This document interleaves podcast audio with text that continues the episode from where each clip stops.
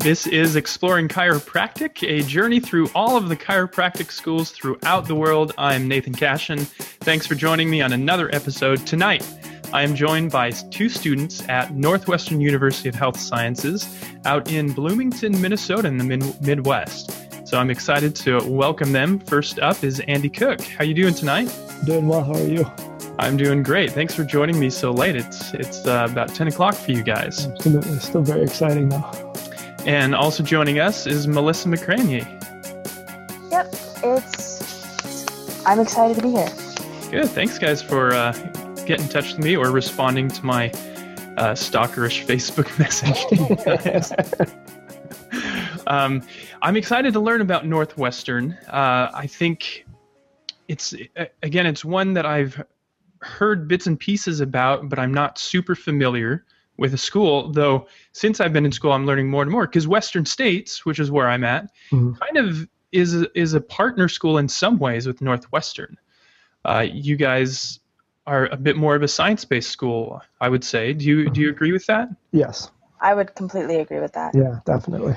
So if we were to put you on a spectrum of of traditional chiropractic philosophy to more of the metapractor or uh, more progressive, where would you guys say you fit on that spectrum? The metapractor. We're trained to be primary care physicians. Yeah. Okay, so you're just way on that end. You know, and it's really funny though, because a lot of the a lot of surveys that have been taken over the years have put Northwestern somewhere near the middle, maybe a little bit towards the metapractor side. But it, um, I feel like as we've been there, there's it's a lot more evidence informed than than. I mean, people always complain about it not having enough philosophy. So mm-hmm. yeah, I don't know where the surveys are coming from, really. I noticed you just said evidence informed, not evidence based. Yeah. That's the lingo that you guys are using now as well. Yeah. Yeah. Mm-hmm.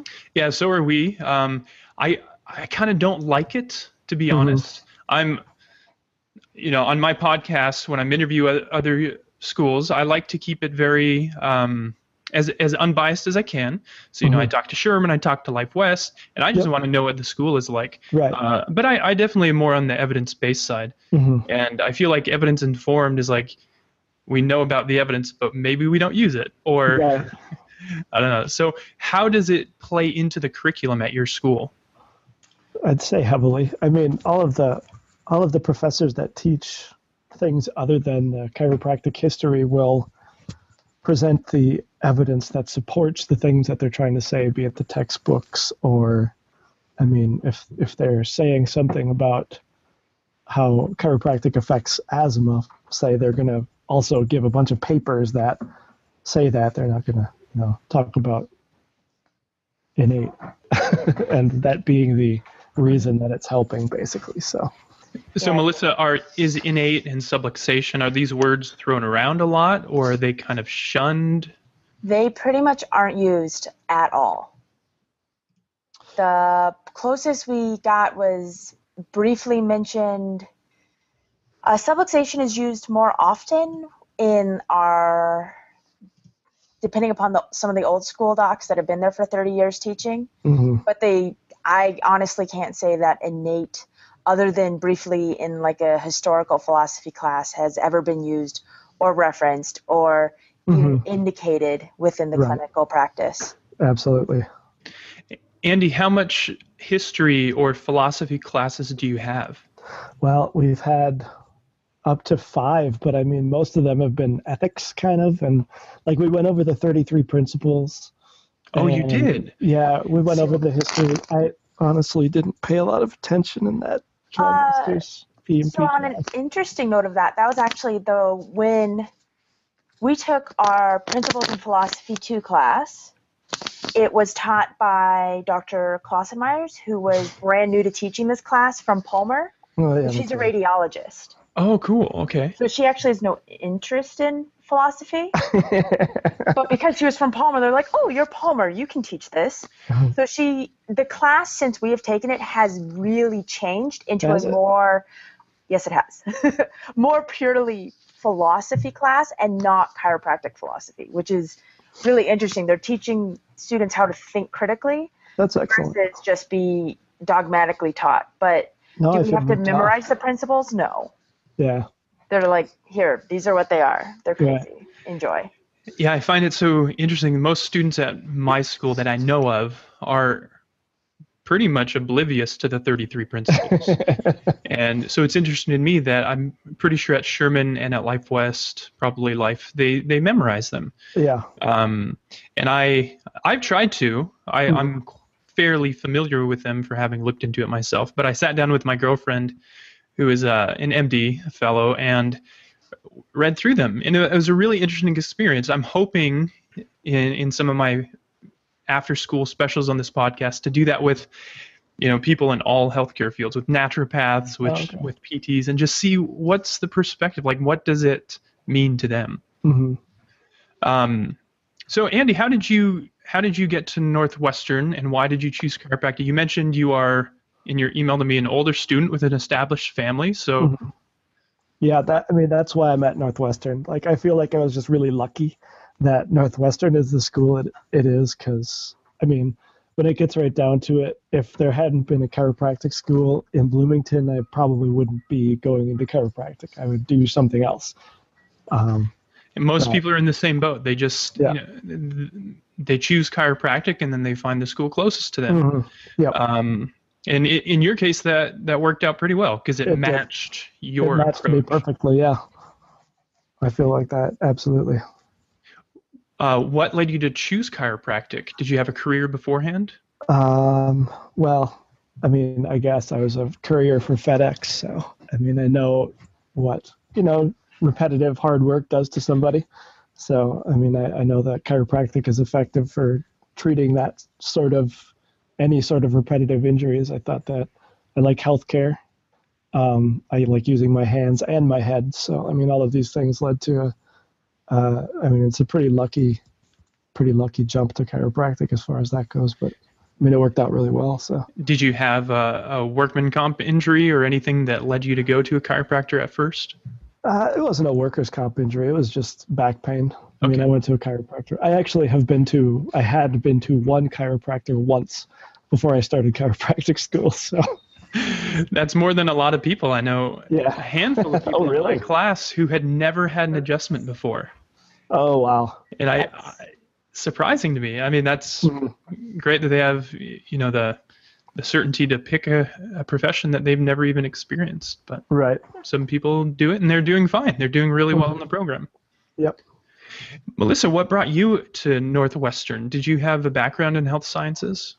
I a little bit. I got a bachelor's in chemistry with the plans of going to medical school, with both my mother and my aunt being PTs.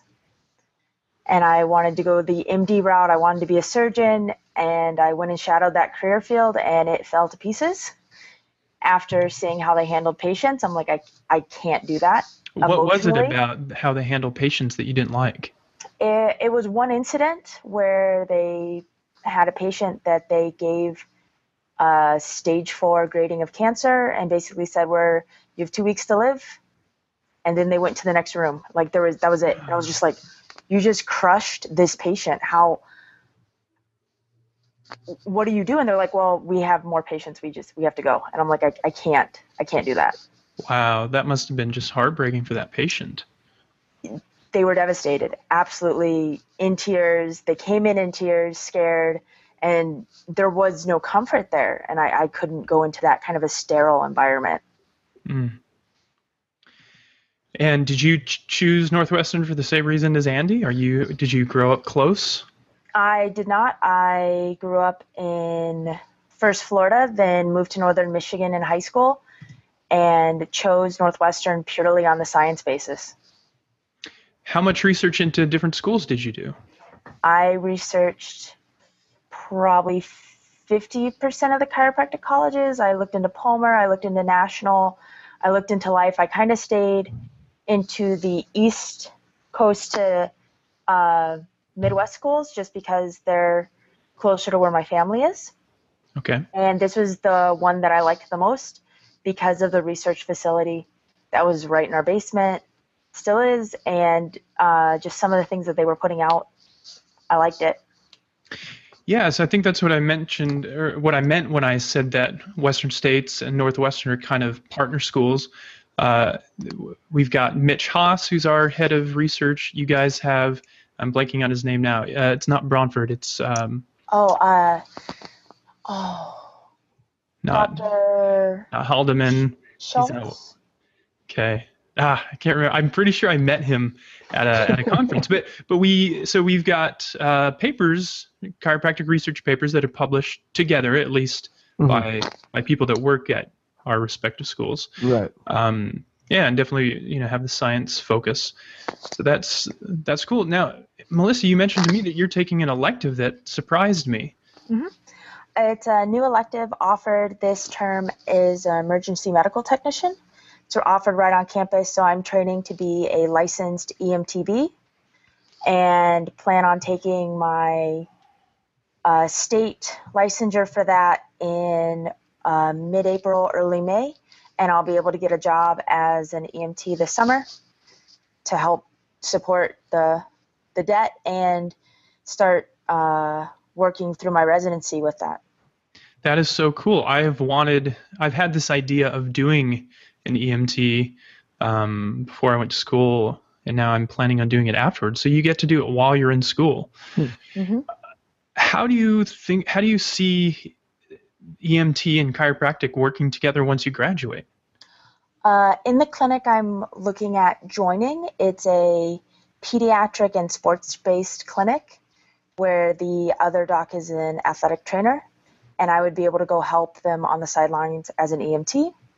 But then also in small rural towns, it brings you in and you're able to network better into the town to bring in more patients because you can join and be helpful than more than just a chiropractor.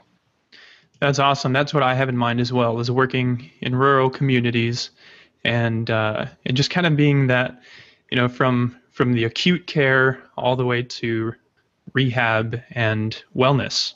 It's kind of what I I'd like to do. Andy, are you doing any uh, electives like that?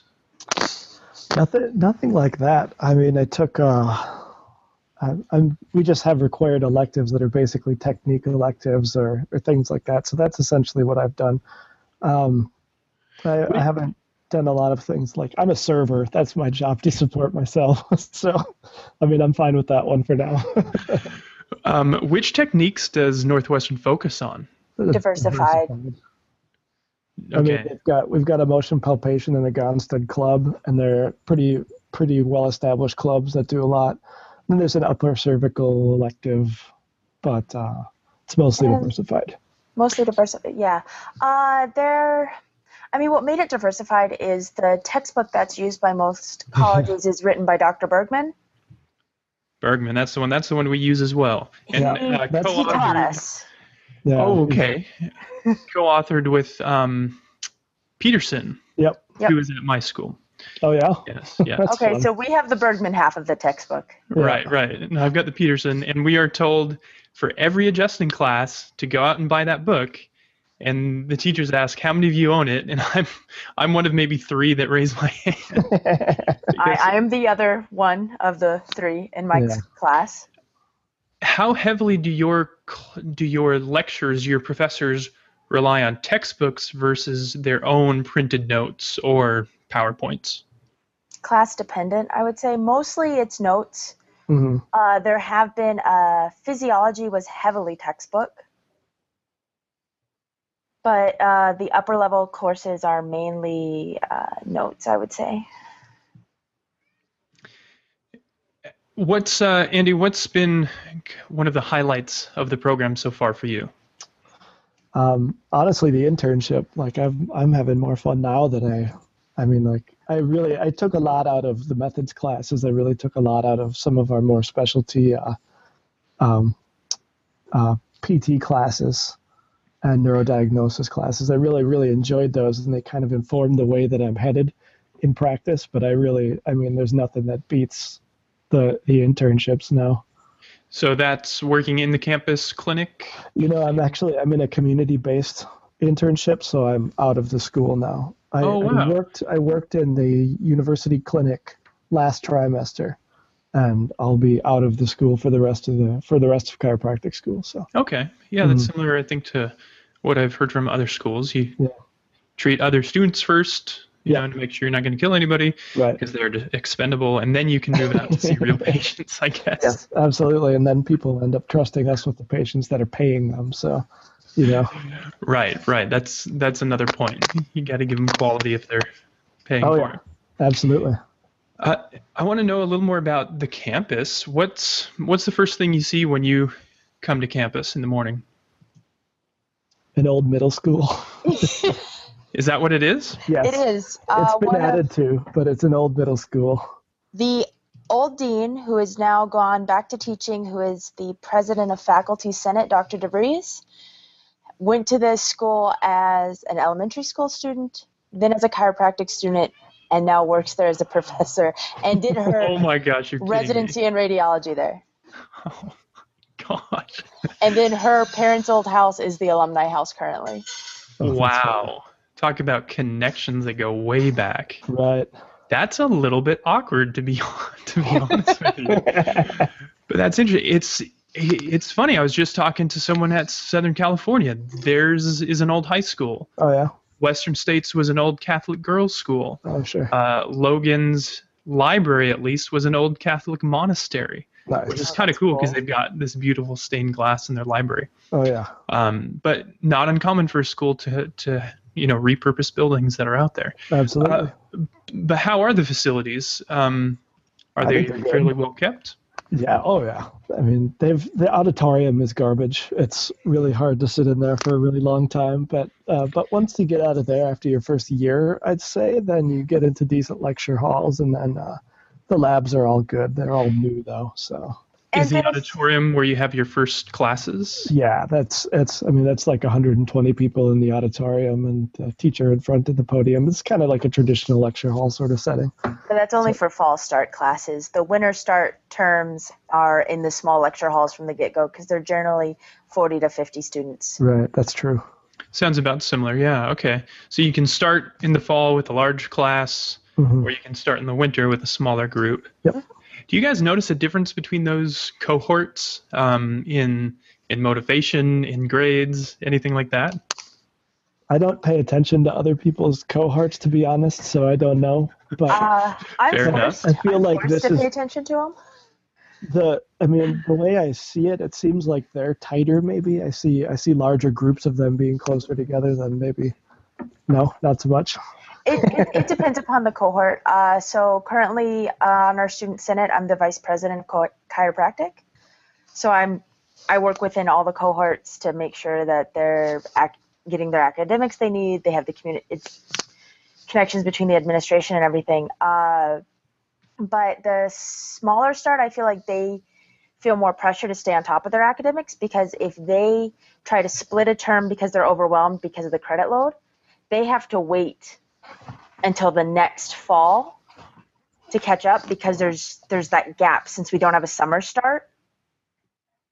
So fall we can easily fall back and not have any real big detriments and we'd fall back one term versus them falling back two terms. So I feel less of them split. They push harder to stay on top of their academics and such. Can students split split any trimester? Yes. Oh, interesting. And you've done that? Is that is that what No. you said? You oh you you didn't. No, I started with the fall class and have stuck it out. It's a it's a choice because we take between 25 and 27 credits each term. And that can be a bit overwhelming, especially uh, trimester two is a heavily split class because of, you know, you're taking histo, you're taking anatomy, you're taking physiology, you're taking biochemistry, you're taking um, bunch, uh, just 27 credits worth of chaos. And some of the professors are very challenging and just to survive. Sometimes you don't have a choice especially with families. Hmm it's true. Yeah a lot of the a lot of the students that have families ended up being splits so. Yeah, I ended up taking a split, and I'm so glad I did. I'm taking an extra master's degree at the same time sports medicine, which is the only reason I decided to. But man, I would have been miserable. I was miserable before I started that. i can imagine so So I'm I'm glad that I'm doing that. Um, now, Northwestern is a university. like a lot of chiropractic colleges. Um, but it, it first and foremost is a chiropractic college. Is that right, or ha- did they Uh, grow into another university? We were first and foremost a chiropractic college, and then in the uh, late 90s, they began the College of Chinese Acupuncture and Herbal Medicine and the Massage Therapy Certificate.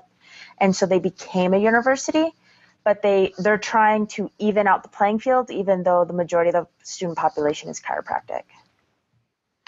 So you can take acupuncture classes as a chiropractic student, No, or is that only no. There's a chiropractic elective. There's a chiropractic acupuncture elective, but I don't think you can jump between schools like that. okay? Okay. Yeah. I would say there's probably a lot of similarity from from what I've seen. There's a decent amount of similarity between some of the classes that the chiropractic and the Chinese medicine would would would take as far as um, they might be a little bit pared down in that school versus chiropractic. I'm not certain on that, but it's my assumption, I guess. Okay. Okay. Um, do they have any other programs? Uh, other They have an undergraduate program for basically finishing up prerequisites and stuff like that as well. Right. So you don't have to have a, a bachelor's to start uh, at the school. Correct. It's it's like three and a half semesters of school or something like that is what it ended up being. Okay. Very cool. Are there any um, I, postgraduate or, or diplomate programs going on? Uh, Quite a Melissa, few. yeah, Melissa, is it you that's interested in radiology? I am. Uh, I am. So they have a sports fellow that they just started. Very cool. And with our new dean starting next week, who is a radiologist, I'm hoping by November to have put in a proposal for a radiology residency. But I'm currently actually applying to NYCC and Palmer. Mm-hmm. You don't want to come out to Western States and Portland do our, our radiology residency? So the I I'm honestly probably going to pick Palmer and it's a really shallow reason and that's because my soon to be husband can't move. So he's going to be staying here in Minnesota while I go do a residency for 3 years. Wow. Okay. That'll be a challenging few years, won't it? We're used to it. Oh, yeah. Yeah. Well, I'm I'm interested in radiology, but I've decided I I'm going to practice for five years before I decide to go into it. Mhm. But uh, I like I don't know I think because everything's going digital, I love the idea of being able to live up in the mountains and do consulting as a chiropractic radiologist. I don't know. Yeah, absolutely. All right. Well, let's see. What else shall we chat about the school? What's what's the area around the school like? Are you in residential area or are you right in the middle of the city? Residential. Yeah, it's residential. It's in the suburbs. It's the suburb of Minneapolis, St. Paul. So it's it's first ring. Mhm. Um, so the the Twin Cities are like 15 minutes away. So you have downtown Minneapolis about 15 minutes away, and there's I mean that's a metropolitan city. So Okay, so you can easily enjoy the city life if you'd like. Oh yeah, and, and there's there's a lot of culture in in Minneapolis. So I mean there's plenty to do right there around there. Andy, do you have kids? I do. How is the city for them? Are there Uh, great opportunities? There, I mean, there's no end of things to do for kids. Like we've never found. There's, I don't know, probably half a dozen theaters that I can think of off the top of my head that you can take the kids to. There's two art museums that you can take the kids to. Then there's a science museum 20 minutes away in downtown St. Paul. Like, there's no end of stuff to do. And the Mall of America is Uh, yeah, I Minutes away. this is there. Oh, that's right. I had forgotten about that. Uh, Thankfully, is that still the largest in the U.S. or is it Mm. no longer? It's not, but once they complete the addition that they're currently adding, it will be. They're trying to one up each other again, just filling up, just like the towers So- in it's a Dubai. source of pride that swells my heart every time. All right, guys. Let me ask a few uh, quick questions. We'll try to keep the answers as as quick as we can. Um, let's see. How prepared did you feel for boards? Um, prepared enough that I didn't study for two. Um, You didn't study at all. not for two, no, and Okay. not really a lot for three. No. Um, I I feel fine with it. Like I Mhm. I need to Did pass. you guys take PT? That's fine. Mhm. What's that? Did you take the physiotherapy boards? Yeah. Yeah, Yeah, I just did that last week, and I thought it was one of the easiest tests that I've taken. Yep. Absolutely. Completely agree. Yeah, I studied for a bit. Mhm. Um, all right. Um, let's see. Uh, wh- which is your favorite extracurricular club, or it can be a technique club? Just which club, Andy, do you spend the most time in? Um, I, I spent the most time in motion palpation club. I feel like that really helped out my adjusting, but I haven't. I'm off campus now, except for one day a week, so I haven't done any clubs for. I don't know. I'm excited. They they started a R2P club, so I'm gonna Oh yeah, we've got. more involved in that, possibly as a doctor outside of school, but Oh, very cool. We've got one of those going. Possible. Yeah. Yeah, rehab's kind of the big thing. Lots of buzzwords going around. Yeah, that's uh, probably the resident. That's uh, the uh, diplomate that I will be going for after I'm done with chiropractic. So Okay, what is that called? Diplomat. Uh, it's the uh, DACRB. right. So okay. American Chiropractic Rehabilitation Board. So I always get that confused with the DACBR, which is the board. for that's the radiologist one. Yeah. So confusing. Mm-hmm. Melissa, which is your favorite club? I don't know if it's a favorite, but it kind of has enveloped most of my time, which is the student senate. But then I'm involved in through that everything. So I'm almost at every club event still. I'm at almost every meeting. So and it's given me access to things on campus to bring things on campus that not necessarily or prevent things from coming on campus that aren't necessarily needed. Okay. Um, do you guys have business classes? hmm If you Yeah. can call them that. How many classes do you have that are called It's- business classes? Nine. Yeah, one per trimester. Wow, really? Yeah. But it's not in depth. What what kind of stuff do you cover? It's about as in depth as it can be because it's half a trimester every year or every trimester. It's about half of it.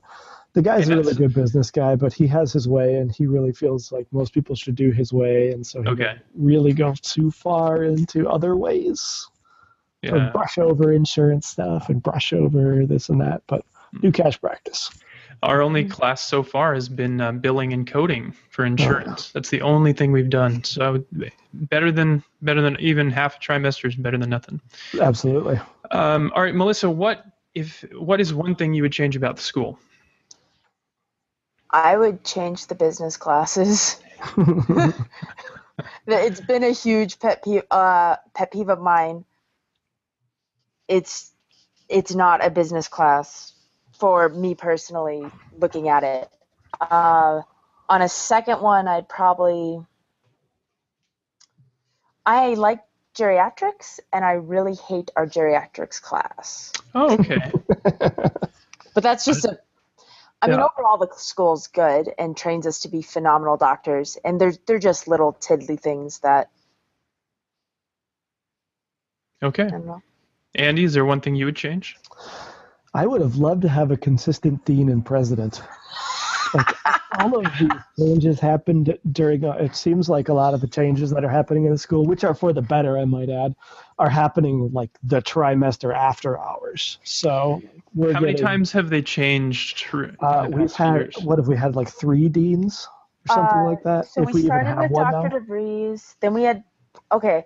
So we started off with Dr. DeVries, and then she stepped down to go back to the classroom. Then we had in, uh, Dr. Stark, who then switched to the Human Performance Institute. Then we had intern dean Dr. Wiles, who was doing both provost and dean.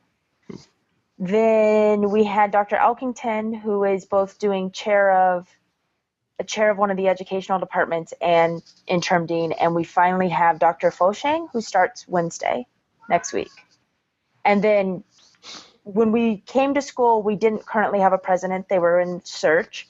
They hired a president, and they're um, he was in the seat for nine months, and then uh, There was a tragedy involving him. Yeah, I've, I've heard about that. Yeah, uh, and Vaguely. then so that's that's pretty upsetting. yeah. we got Dr. Cassirer, last August, and he's been in the position now for 10 months ish. I don't know, nine months. He seems to have some good ideas. He seems to be open-minded, listening to people. So I think I think it's a good thing for the school overall, and I, I like that. I would like to see the school succeed. I would like to contribute to the school's success in the future. I think it's only going to be a good thing. So And is this so? Is this current one going to remain for a while? yeah, I think so. This is It's the hope. indefinite. hmm Okay, not not just a temporary thing. All right, all right, guys. Well, this has been awesome learning about the school. Uh, let's wrap it up here, and I'd like to hear what you guys have to share for your tick picks. So this is just anything cool related to chiropractic, or or you know anything at all as a student that you find helpful or cool that you'd like to share. Andy, why don't you start us off? Um, I've really I've really been into the clinical compass. I, I go there when I'm not paying attention to people in lecture, um, and look at guidelines, look at papers, and just find any anything that suits my fancy. Pretty much, that's kind of like a recommendation for, you know, how long you should treat somebody, or what you should use to treat somebody, what you shouldn't use, things like that. So Yeah, I haven't heard this, and for anybody watching the YouTube video, I'm taking a look at the website now. Um, so guide me through this. Like, what? How would you use this in clinic? Um, well, you would probably, I want to pull up the website too to actually be sure, and I don't have it in front of me, but I would just basic, I mean, it's like a search based engine sort of thing, and you just uh, find a condition and it has like a list of papers that come up that are relating to the condition and things like that. All right, so let's try this. out. Okay, they don't like GERD. Um, if I say frozen shoulder, Yeah, that's probably more musculoskeletal. Okay. Well, let's just look at the clinical guidelines. Um, okay, upper extremity. So it's a little more general than I thought. Yeah. Um, thoracic spine conditions, fibromyalgia, tendinopathy. And it's Um, it's being built. I do know that for sure. So that's definitely not complete by any stretch of the imagination. All right, so this is a little more, a little newer. Yeah. Um, let's take a look here at neck pain. So it's just a PDF that you download, and it's got uh, some guidelines here that you can follow, and it looks like it's you know based on the research. Lots of references in here, which I appreciate.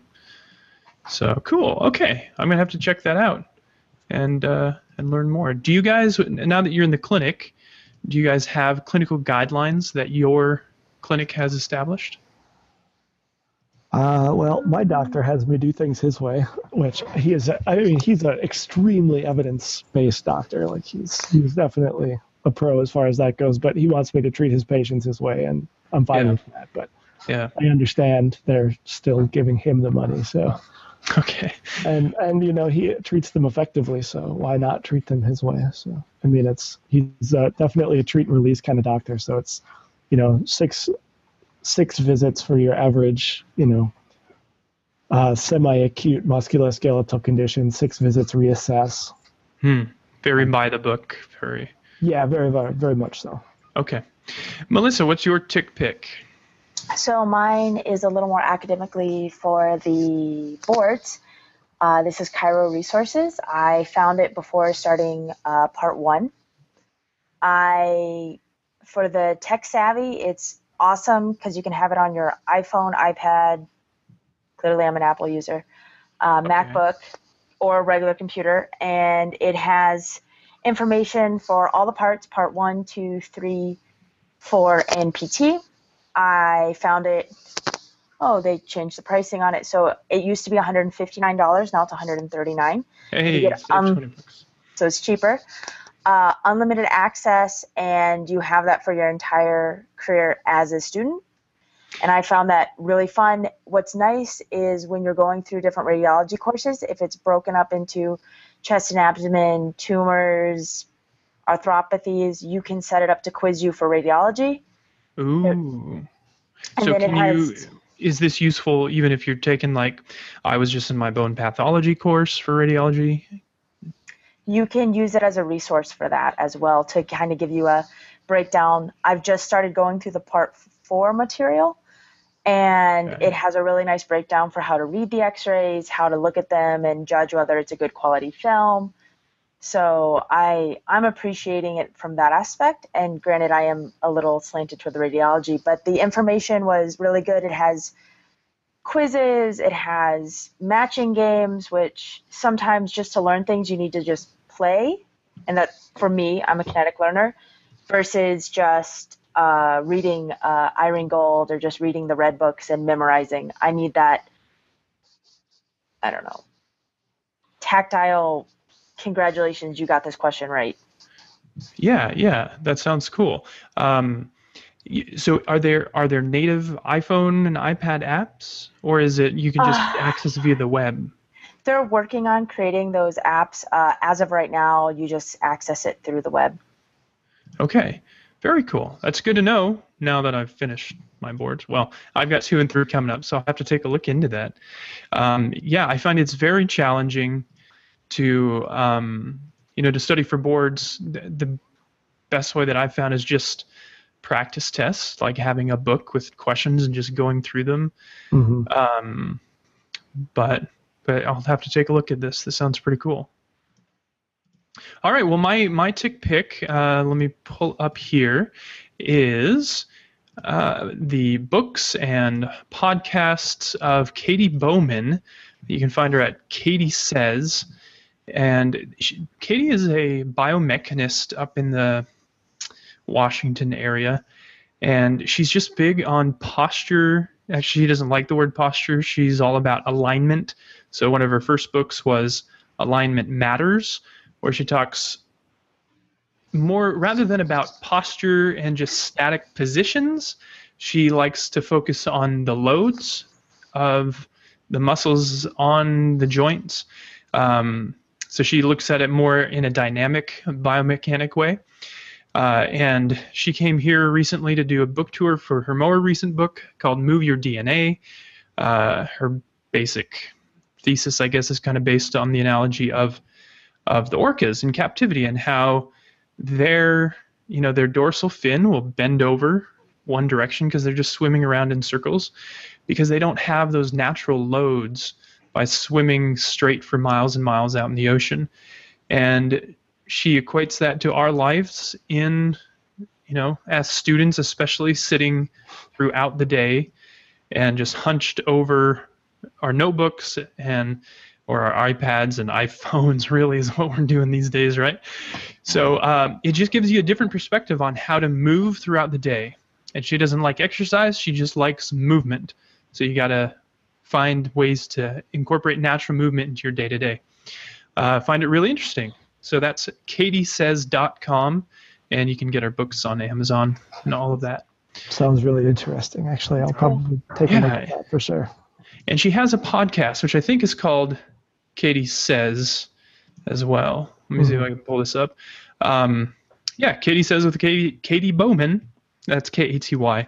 Um, very, very fun. She she's not shy about just speaking her mind. And so, two recent podcasts were titled The Boob Show and then The Balls Show.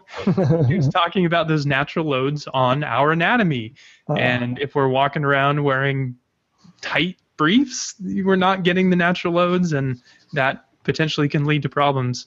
Um, so, yeah, she was. Now she she's careful of not making outlandish claims, uh, but she she's very well referenced as well and based in the evidence. So um, check it out. All right, guys. Well, hey, thanks for joining me late at night after a late night of classes. I appreciate uh, you coming on Exploring Chiropractic and sharing about Northwestern. Uh, any final words to share? Uh, any? Uh, do you, are you guys big on social media? You guys want people to follow you? Um, no, I, I do want to say though to anybody who is you know just considering chiropractic school or is new in chiropractic school or anything like that that you should probably find a mentor as an established doctor as a mentor as soon as you possibly can. I know that people probably always tell you to go and shadow, and I didn't very often, but I have found a good mentor, thankfully, and I, I don't know, I think that's going to be invaluable at this point. So it's really just an important thing to do. I think in the profession is find somebody who is willing to support and give back to the profession. All right. Thanks, Andy. Yep. Melissa, any any words of wisdom? Uh, kind of to tag off Andy's, but be cautious when finding a mentor if they require you to pay for it. Aha. Uh, because that leads you down a path of being obligated and keyholed into something that you don't even know. So be cautious of your mentor choices. Just from watching some students get into something as first trimester students and then now as T8s, they're realizing they wanted nothing to do with it in the first place and they spent thousands of dollars, so they feel like they have to be. Mm. All right, good things to keep in mind. Well, thanks again joining me on Exploring Chiropractic. If you are watching the YouTube video, all of these episodes are also available in podcast form. You can download the audio via iTunes or any other podcast app that you might have and take it with you on the go. Uh, you can follow us on Twitter at Exploring Chiro or look for us on Facebook, Exploring Chiropractic, and check out exploringchiropractic.com, where you can use the contact form and get in touch with me if you'd like to share about your school and uh, give me your feedback. Let me know what else we can talk about, what else will be helpful for those of you thinking of chiropractic school. So thanks again, Andy and Melissa, for joining me on Exploring Chiropractic. We'll talk to you later. Thank you.